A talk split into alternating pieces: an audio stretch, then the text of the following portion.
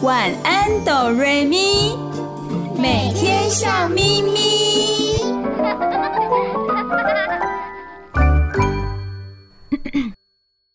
准备好了吗？我们要开始喽！预备备，开始。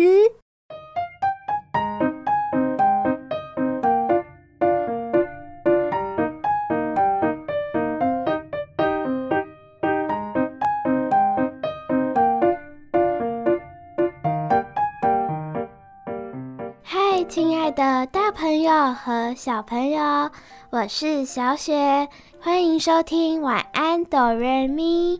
每个礼拜天晚上九点到十点播出的节目。大家好，我是小光，您收听的电台是 FM 九九点五 New Radio 云端新广播电台。嗨，亲爱的大朋友、小朋友，我是小雨。欢迎你们一起收听今天的晚安哆瑞咪。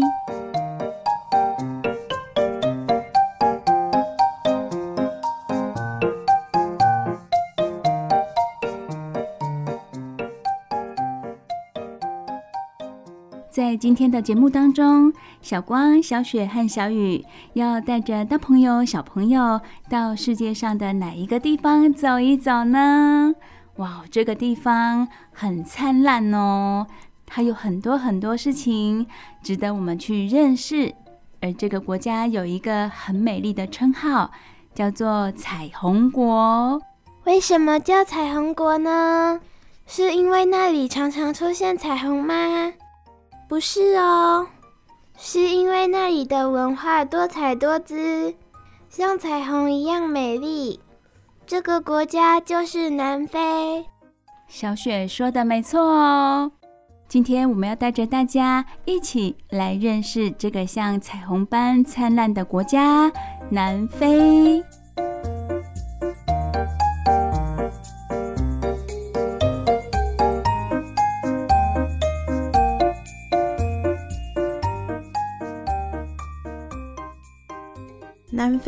这个位在非洲最南边的国家，近年来可说金光灿亮。它每年生产一千万克拉的钻石，黄金产量虽下降，但是还是世界第四。白金则称霸全球。二零一一年，南非正式纳入金砖五国，与巴西、印度。俄罗斯、中国一起缔造世界经济新纪录。南非拥有壮丽的自然景观、多样的野生动物和多元的族群。不同族群生活在这片土地上，展现了七彩霓虹般的文化样貌，也让南非被称作是彩虹之国。不过，南非并非二十一世纪。才展现光芒，在考古学家眼里，它从很久很久以前就开始闪耀。十二万年前，最初的人类从南非出发，远征世界。两万年前，布希曼人在南非洞穴留下珍贵的原始绘画。在更早以前，地球的霸主恐龙也在这里出没。所以说，南非这个地方在人类的发展上来说是很重要的一个地方哦。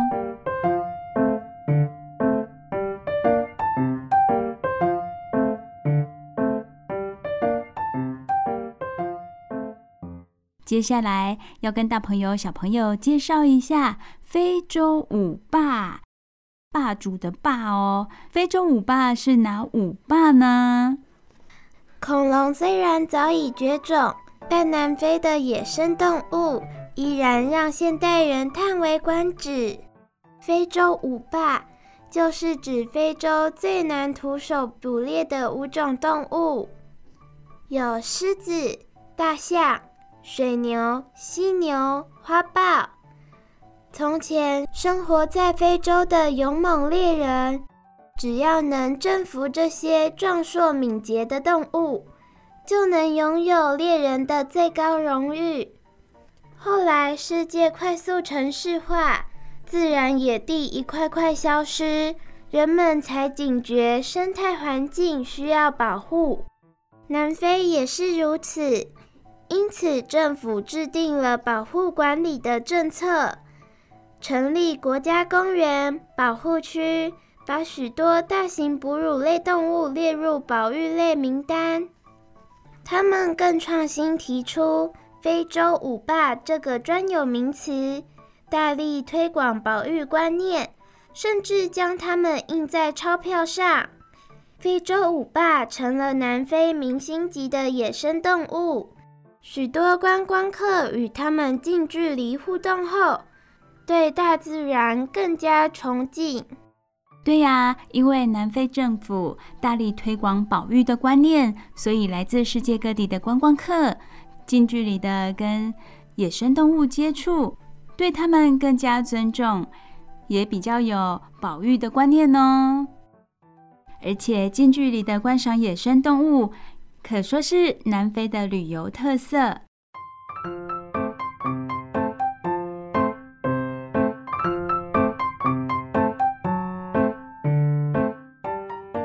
在这里要另外跟大家介绍一下。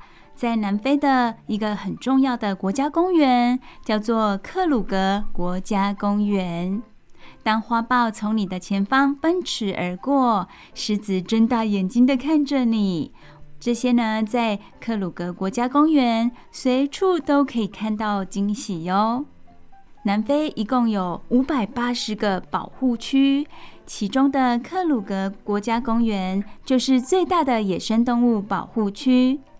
克鲁格国家公园位在南非的东北部，非常的大哦，南北纵贯近四百公里，总面积有两万平方公里，这么的大。很大吗？到底是多大呀？哦，它真的很大哦，它足足有半个台湾那么大。哇，一个国家公园就有半个台湾那么大，那你说大不大呢？这个园区里的物种非常的丰富，包括了三百三十六种树木、四十九种的鱼类、三十四种两栖动物、一百一十四种爬行类、五百零七种的鸟类，以及一百四十七种哺乳类的动物。哇，真不愧是南非最大的国家公园。此外呢，这里也保存了好几个世纪以来人类活动的痕迹，例如布希曼人的原始绘画，以及马索里尼跟图拉美拉的考古遗址，非常值得大家去参观。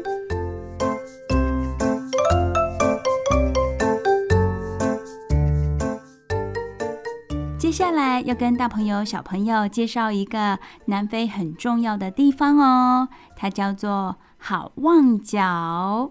好望角是南非另一个名气响亮的关键字，它位在南非的西南端，原本称作风暴角。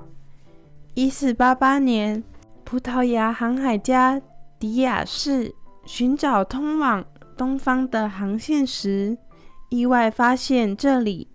十年后，葡萄牙另一位航海家达伽马从大西洋绕过这个凶险海角，抵达印度洋，并从印度带回黄金、丝绸，让这里有满怀希望的新名字——好望角。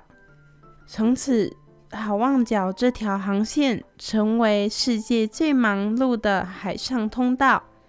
十九世纪，苏伊士运河开通，打开欧洲与亚洲的海上捷径，但超大型游轮驶不进运河，仍得绕道好望角。到了二十一世纪，好望角被赋予一项新任务：保护自然生态。这里有大规模的保护区，斑马、羚羊、鸵鸟。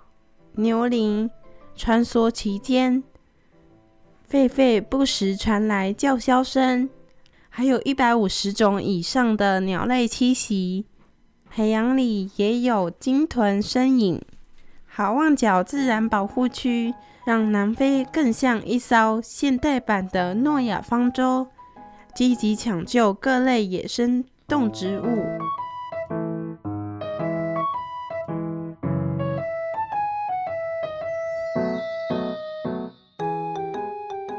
接下来，我想要跟大家介绍南非的钻石之都庆伯利。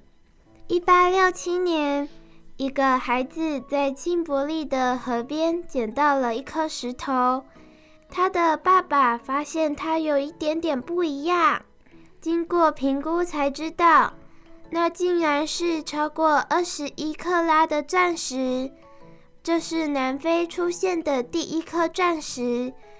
后来被命名为 Eureka，意思是我发现了。第二颗钻石同样在庆伯利发现，一样是小孩捡到的。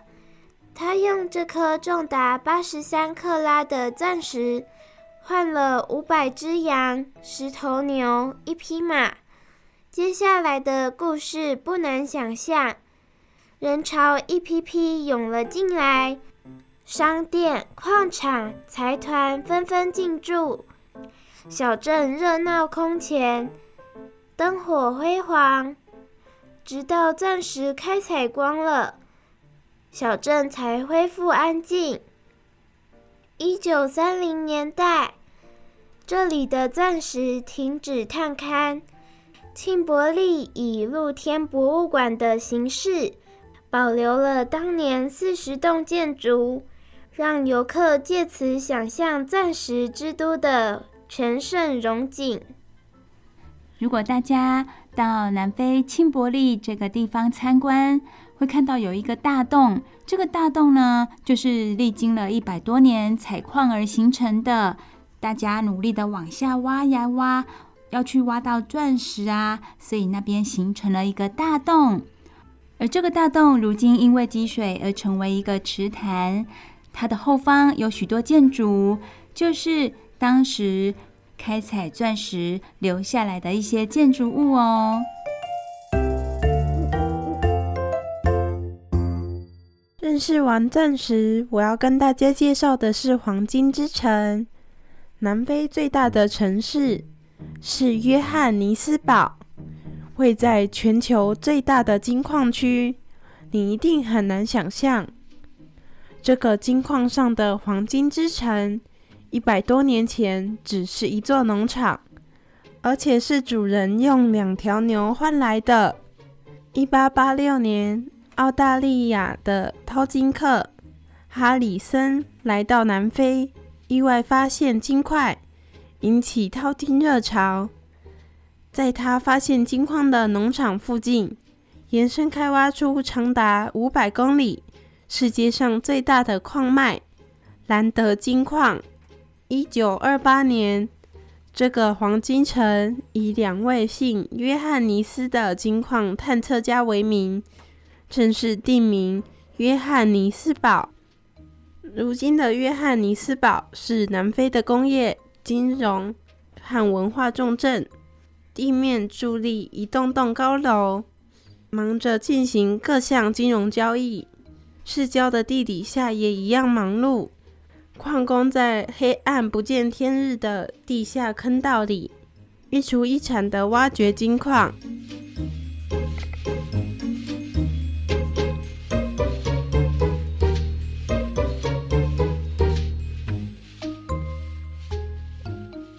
约翰尼斯堡真的是一个很特别的城市哦，怎么说呢？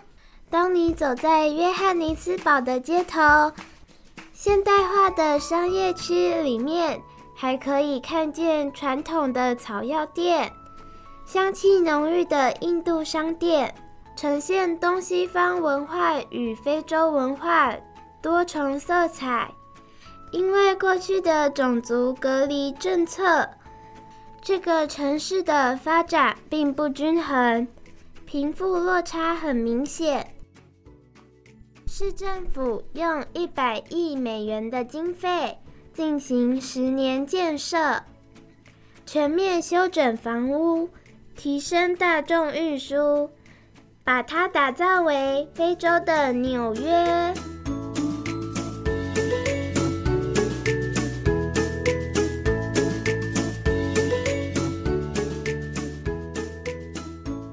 至于南非的饮食文化，在这里也跟大朋友、小朋友简单的介绍一下。来自欧洲殖民者、亚洲移民的不同风味，在融入当地族群，以豆类、蔬果及其他野生动植物为主的饮食习惯，让南非的饮食也像彩虹一样，拥有多重的风味呢。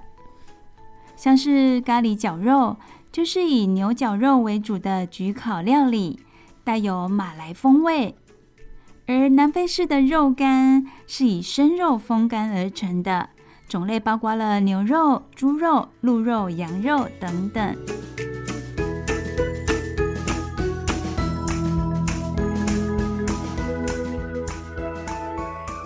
最后要跟大朋友、小朋友介绍的是有关于南非的教育。南非的教育非常的重视生存的技能。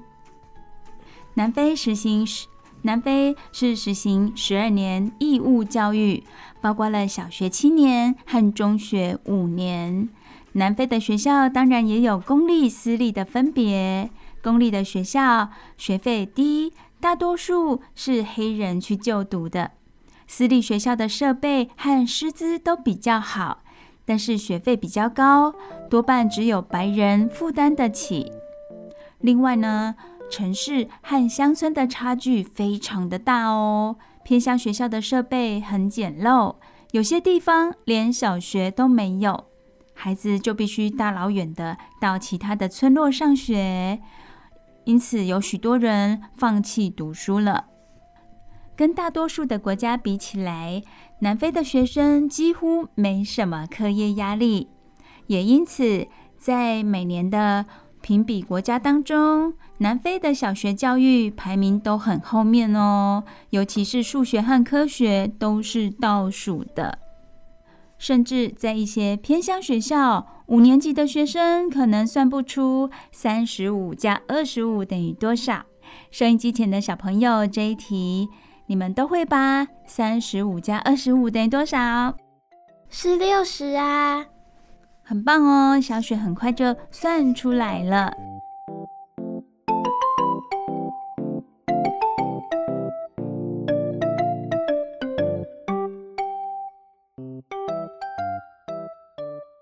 除了偏乡学校之外，公立学校的情况也不太理想诶。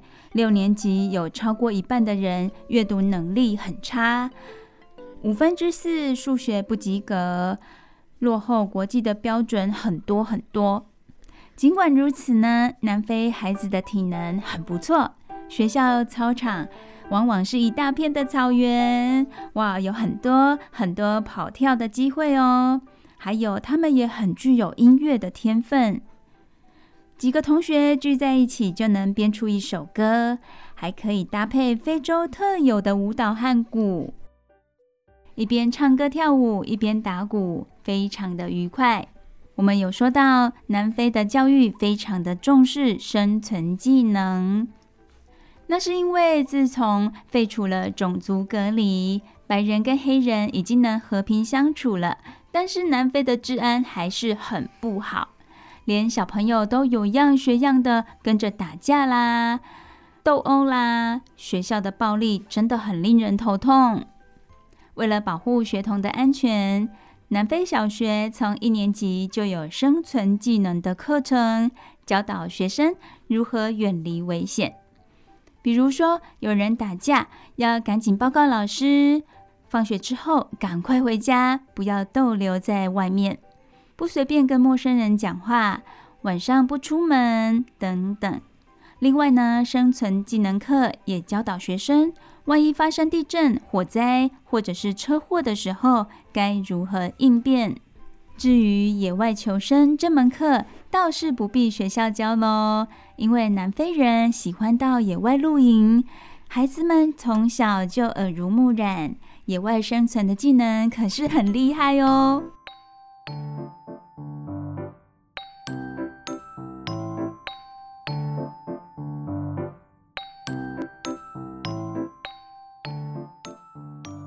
亲爱的大朋友、小朋友，今天节目当中，小光、小雪和小雨跟大家介绍了这个彩虹国南非，希望大家对这个世界有更多更多的认识。听完了南非，我们也有好听的故事要分享给大家哦。你收听的节目是每个礼拜天晚上九点到十点播出的《晚安，哆瑞咪》。你收听的电台是 FM 九九点五 New Radio 云端新广播电台。我们听一首好听的歌曲，由小雨演唱的歌曲哦。听完之后，我们就要来听故事喽。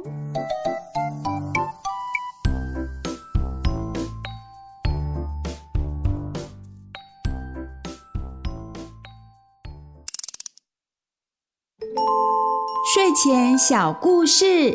大家来听故事喽！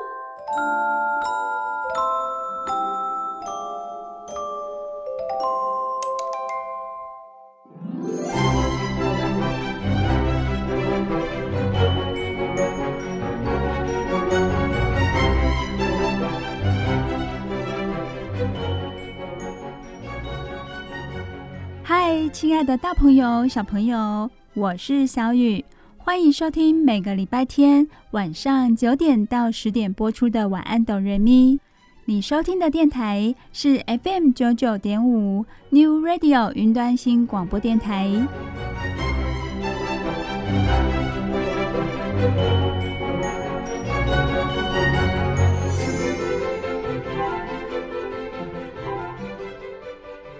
好高兴又来到我们睡前故事的时间了。今天的故事呢，有点多，有点大，所以小雨邀请了小光和小雪一起加入说故事的行列哦。大家好，我是小光。小雨，为什么你说今天的故事有点大，有点多呢？亲爱的大朋友、小朋友也一定感到疑惑吧？为什么小雨平常都形容故事很好听、很精彩，而今天的故事是又多又大呢？嘿嘿，这个小雪知道哦，一定是很多图、很多字，可能有一百页哦。小雪的理解好像也没错，对吧？可是，一百页的话，我们可能要说到下个礼拜或下下个礼拜了。今天的故事为什么又多又大呢？因为它集合了三个故事一起来说的。哇，是什么样的故事啊？我真的很好奇。好哦，大家不要紧张。小雨来告诉大家，今天的故事呢，是集合了三个有关大野狼的故事。关于大野狼的故事，亲爱的大朋友、小朋友，一起想一想，在你阅读的故事当中，有哪些故事是有关于大野狼的呢？大家一起动动脑，想想看。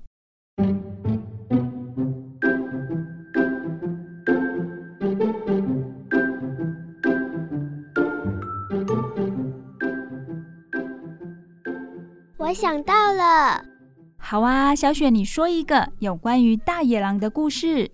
三只小猪，小红帽。大朋友、小朋友也是猜三只小猪和小红帽吗？叮咚叮咚，你们都答对喽！再来第三个会是什么故事呢？有关于大野狼的故事是什么样的故事？再想想看喽。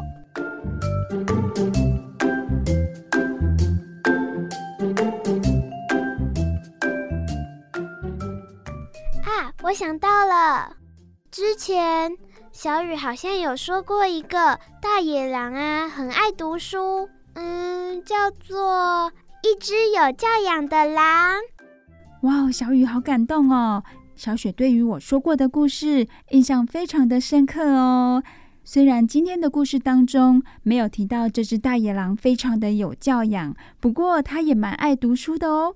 好，我们总结一下。今天的故事里会有提到三只小猪，再来就是小红帽。第三个会提到的故事是谁呢？是什么角色呢？我想起来了，是七只小羊吧？对，小光答对喽。收音机前的大朋友、小朋友，你也答对了吗？今天这个故事很庞大，因为里面有提到三只小猪、小红帽以及七只小羊。故事这么的大，所以我请到了小光、小雪一起来帮忙说故事哦。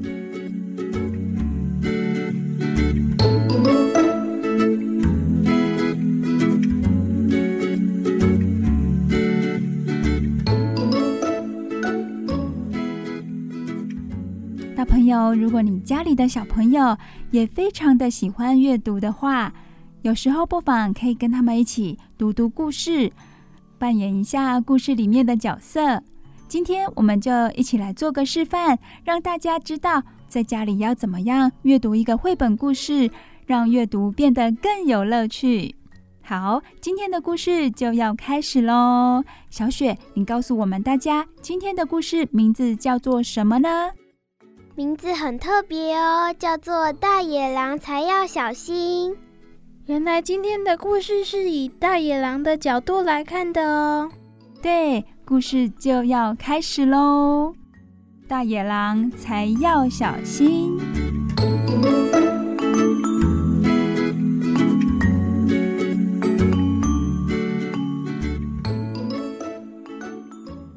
封面上有一只大野狼，它手里拿着一本书，它边走边看，看得非常的认真。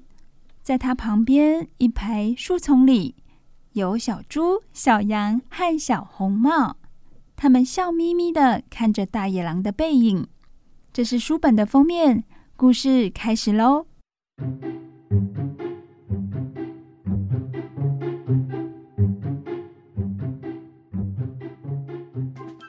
翻开书本之后，故事的开始呢，是由作者他在描述一件事情。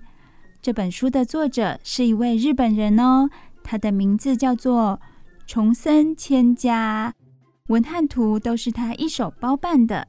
好，我们来听听看作者他在说什么呢？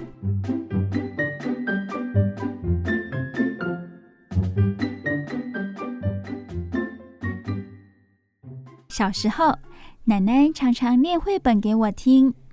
在绘本里面，大野狼全都是大坏蛋，要小心大野狼哦！大家好像都很怕大野狼，但事实才不是这样呢。大野狼根本不可怕，那些家伙才可怕。在大野狼的肚子里装石头的小羊和小红帽。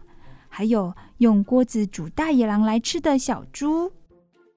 嗯，这么说来，小雨也开始觉得大野狼不可怕，其他的人才可怕。哎，奶奶总是这么说，大野狼才要小心。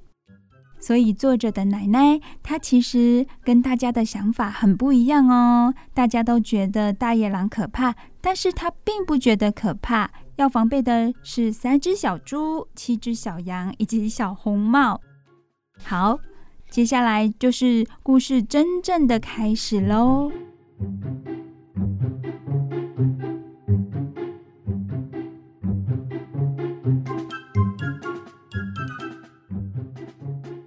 哦，肚子饿得咕噜咕噜叫，今天也要出门去打猎。要小心那些可怕的家伙哦！这只大野狼，它走在路上，背着一个包包，看起来蛮有精神的。它要去打猎，还提醒自己出门打猎要小心。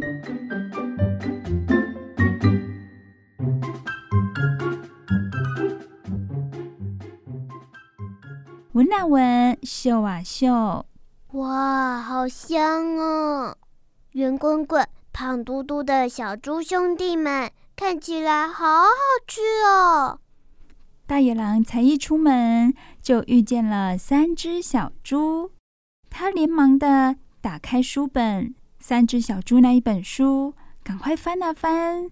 他很认真的确认了一下，嗯，那是猪大哥，这个是猪二哥。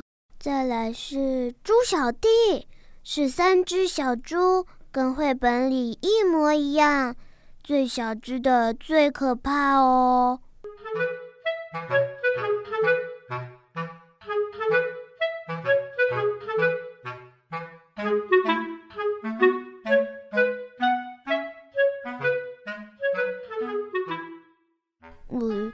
故事写说，用砖块盖好房子，怎么吹都吹不垮。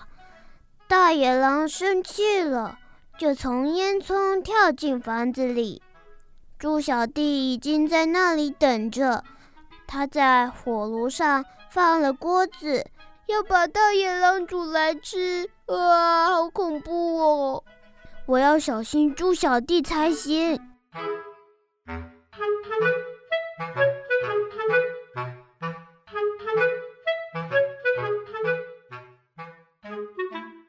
哎呀呀呀！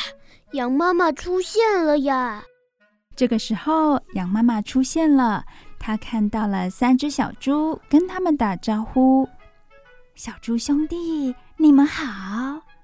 羊妈妈好。小羊们没有一起出门吗？哦，我的孩子们今天在家里看家，不知道他们现在好不好？哦，太好了，这也跟绘本写的一样。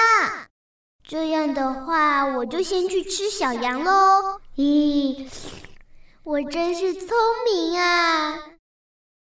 大野狼看着绘本，流着口水。他觉得趁现在赶快到小羊家吃掉小羊是最聪明的。哎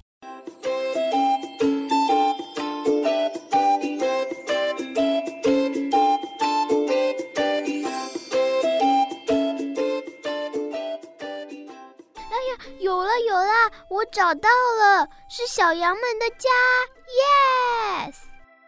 原来大野狼手里拿的绘本也有地图哦，而且很清楚地把小羊家的外观画得很清楚、很明白，所以大野狼找到了。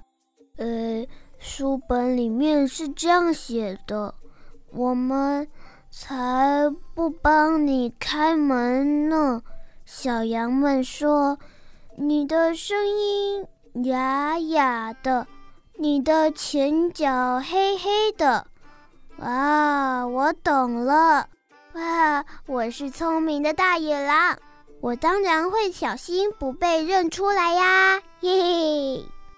虽然大野狼讨厌吃粉笔，哎，小鱼想应该没有人喜欢吃粉笔吧？是因为要装成羊妈妈的声音，所以大野狼只好吃粉笔了。虽然讨厌弄脏它的前脚，为了装成羊妈妈的前脚，他只好抹上粉。好，这么一来，假扮羊妈妈的工作就完成了。诶。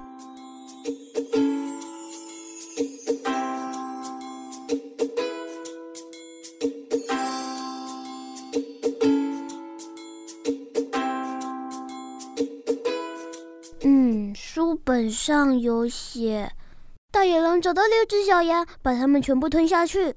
只有最年幼的小羊躲在石洞里，没有被发现。羊妈妈回家之后，躲起来的小羊告诉她事情的经过，她就用剪刀剪开熟睡中大野狼的肚子，救出小羊们。嗯，我知道要怎么做了。躲起来的小羊，一只也不能放过。要全部吃掉。如果留活口，通报了羊妈妈，我就会被剪开肚子。我数数看哦，小羊总共有几只呢？看家看家，我不怕，野狼野狼，我不怕，不必躲藏也不怕，剪呀剪呀剪剪剪，就算被吃也不怕。剪开狼肚蹦出来，耶耶！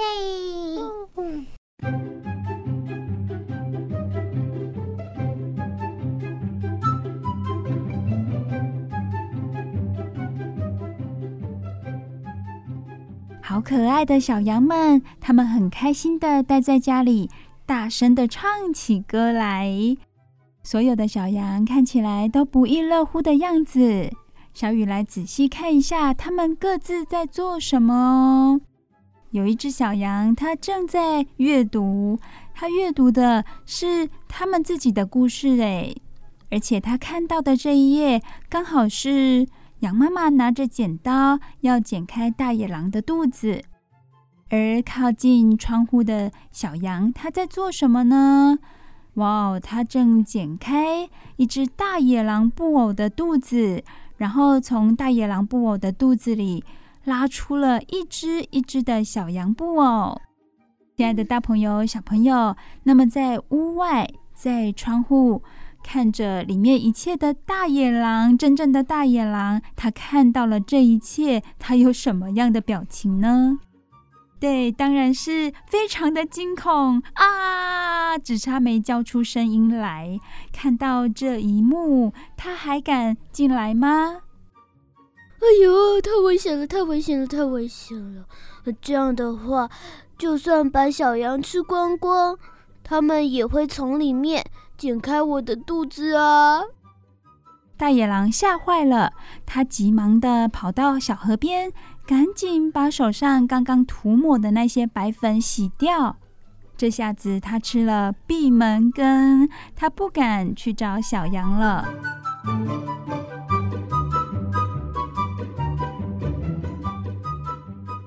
好吧，好吧，嗯，没关系，我改吃小猪好了。正当大野狼改变他的念头，他想要变换一下，先去吃小猪的时候。森林的不远处有一个红色的身影，那会是谁呢？哎呀，是穿着红色斗篷的小女孩。小红帽看起来好可口哦。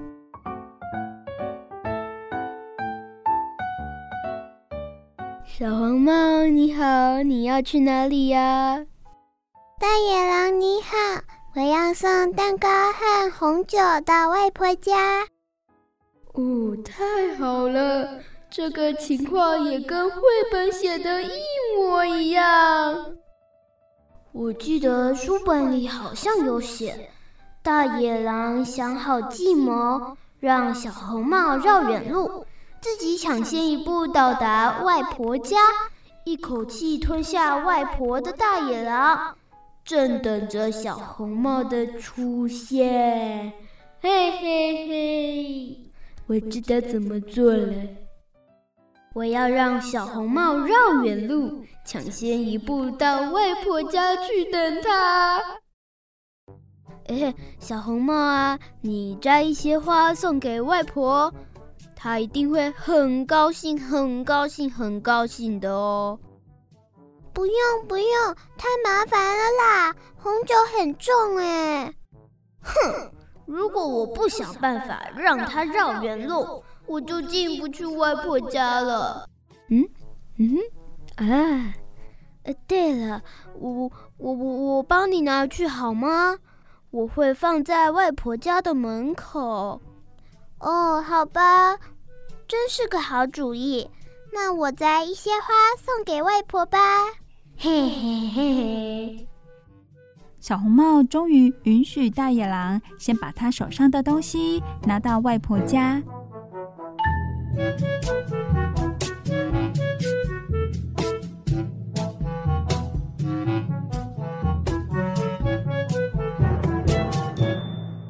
小红帽真的把东西交给大野狼了，让大野狼先拿到外婆家。他开始摘起花来。可是他还是有点担心，他转过头看着大野狼，哇，大野狼他跑得非常快哦！诶，大野狼，你不可以用跑的哦，小心蛋糕会变形，你也不可以跌倒哦，不然酒瓶会摔破。包在我身上，你尽管多摘一些花。不过啊，要注意，别让蛋糕摔了，要小心，别让酒瓶破了。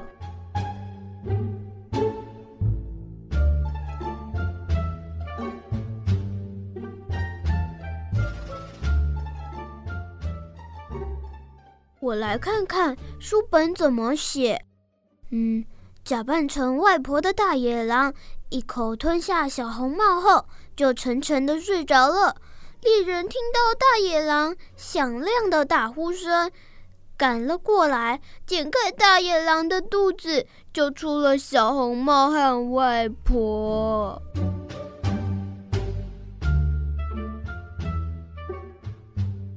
诶，就快要到外婆家了，我动作快一点，看我这神来之脚啊！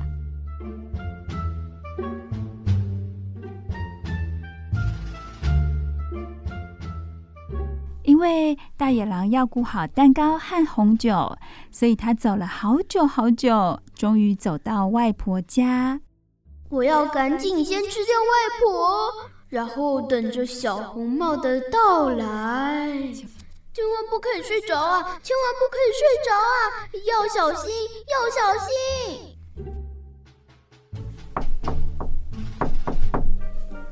我是小红帽，请帮我开门。哎呀，大野狼先生，你好慢哦！谢谢你帮我把东西送过来。正当大野狼他觉得很开心，自己已经来到外婆家，他就敲敲门，没想到来开门的是谁呀？竟然是小红帽，他老早就来到了外婆家了。呃呃，你怎么会这么早到呢？因为小红帽很早就到外婆家，所以大野狼他觉得时机不对，就赶快把东西放下来，自己走掉了。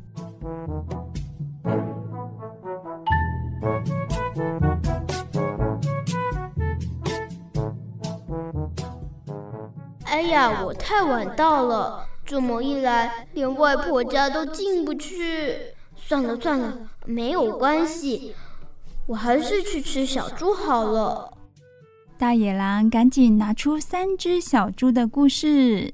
书本有写，大野狼吹倒了用稻草盖的房子，把猪大哥吃掉了。接着，他又把用树枝盖的房子吹倒，吃掉了猪二哥。哈哈哈哈！大野狼看的这一本《三只小猪》跟我们大朋友小朋友看的很不一样，对吧？我们看的《三只小猪》呢，猪大哥在房子被推倒了之后，是逃到猪二哥家，然后大野狼又跑到猪二哥的家，把猪二哥用树枝盖的房子给吹倒。猪大哥跟猪二哥就逃到猪小弟的家，所以小雨说。这只大野狼他手里看的故事，三只小猪的故事跟我们看的很不一样。好，接下来故事怎么发展呢？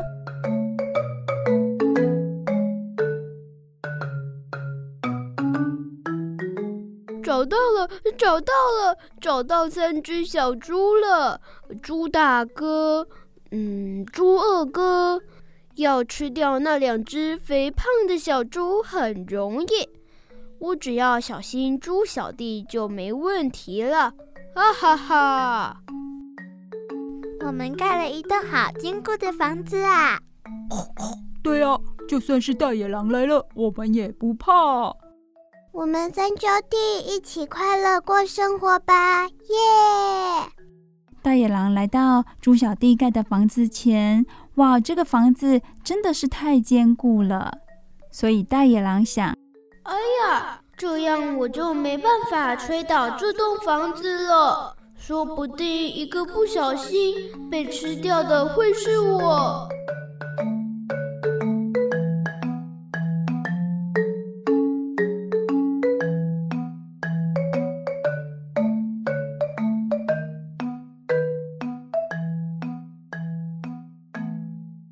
呀，没关系，没关系。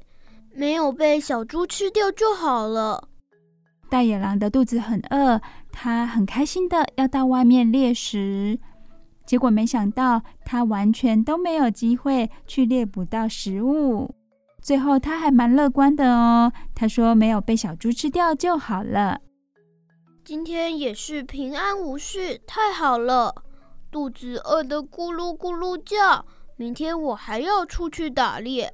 一定要小心那群可怕的家伙。故事的最后一页，大野狼躺在自己的床上，然后告诉自己没关系，明天再去打猎就好了。看起来他应该是饿了好几天喽。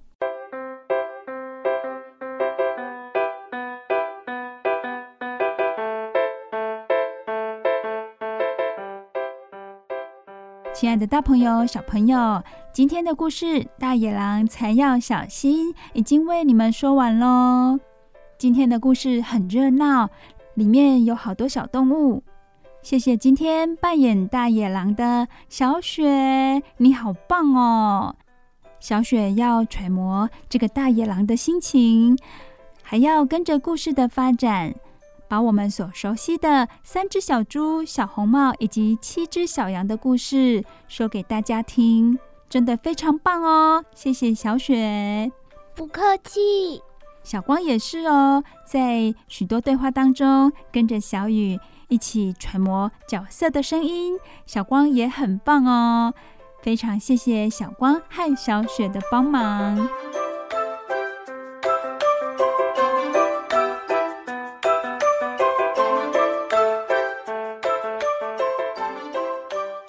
亲爱的大朋友、小朋友，今天故事当中的小红帽、七只小羊以及三只小猪，他们都非常熟悉大野狼的行径，还有大野狼的一些想法。他们也算是汲取教训，知道大野狼想要吃掉他们，所以他们也很勇敢哦。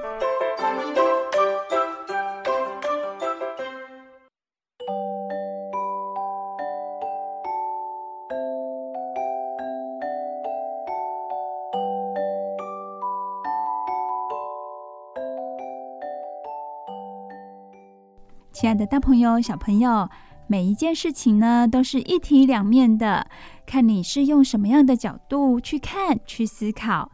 如果我们从小红帽、三只小猪和七只小羊的角度来想的话，就会觉得他们好可怜哦。可是如果我们从大野狼的角度来看的话，我们就会改变一下想法喽。真的，大野狼好可怜哦，它怎么样也吃不到东西。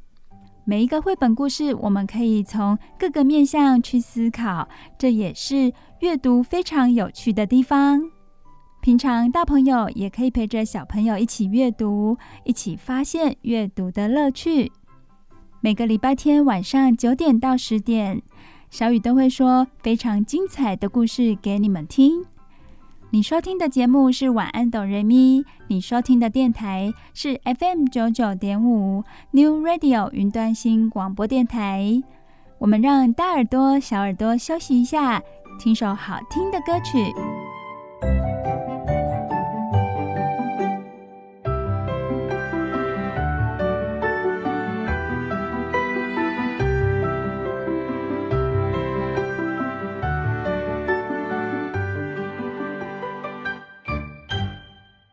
不要走开，我们马上回来哦。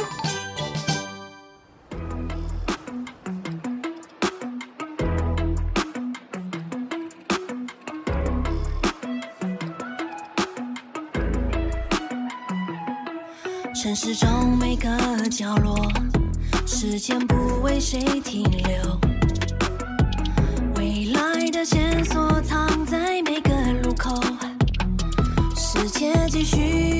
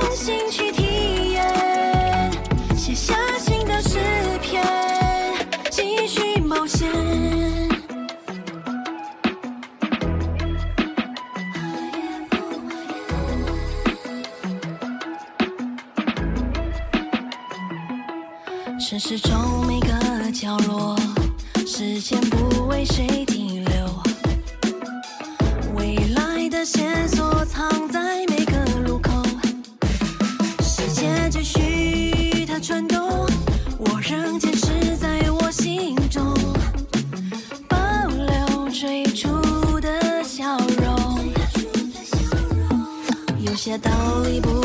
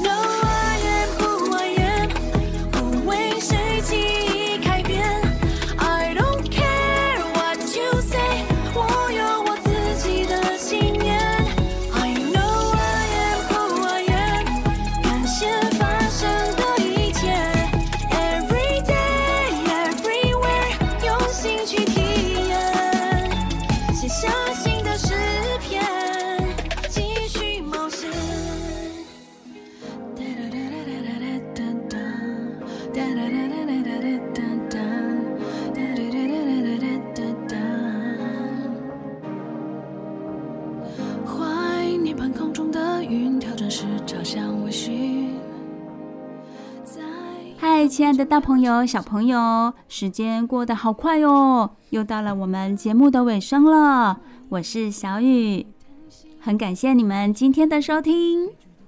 我是小雪，你收听的节目是晚安哆瑞咪，每个礼拜天晚上九点到十点播出的节目。只要你今天收听了晚安哆瑞咪。保证你每天都会笑眯眯哦！我是小光，晚安哆瑞咪的节目只有在 FM 九九点五 New Radio 云端新广播电台才听得到哦。下礼拜也要继续收听哦。再一次感谢大朋友、小朋友今天的收听，大家晚安，拜拜！大家晚安，拜拜喽！大家晚安，拜拜！有好梦哦。